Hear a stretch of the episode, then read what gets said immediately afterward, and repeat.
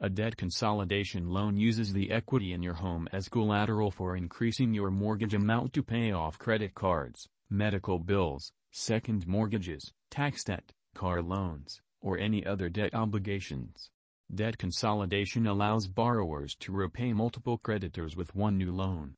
We work to secure a loan with lower interest rates than the separate debt items. A debt consolidation loan starts by applying for a mortgage just the same as if you were buying a home. During this application phase, we will take a comprehensive look at all the financial factors that you are dealing with and help you make a determination about the best way to restructure your situation. Our team at 5280lend.com can work with you to determine whether a debt consolidation loan fits your financial goals. Contact us today to schedule a consultation.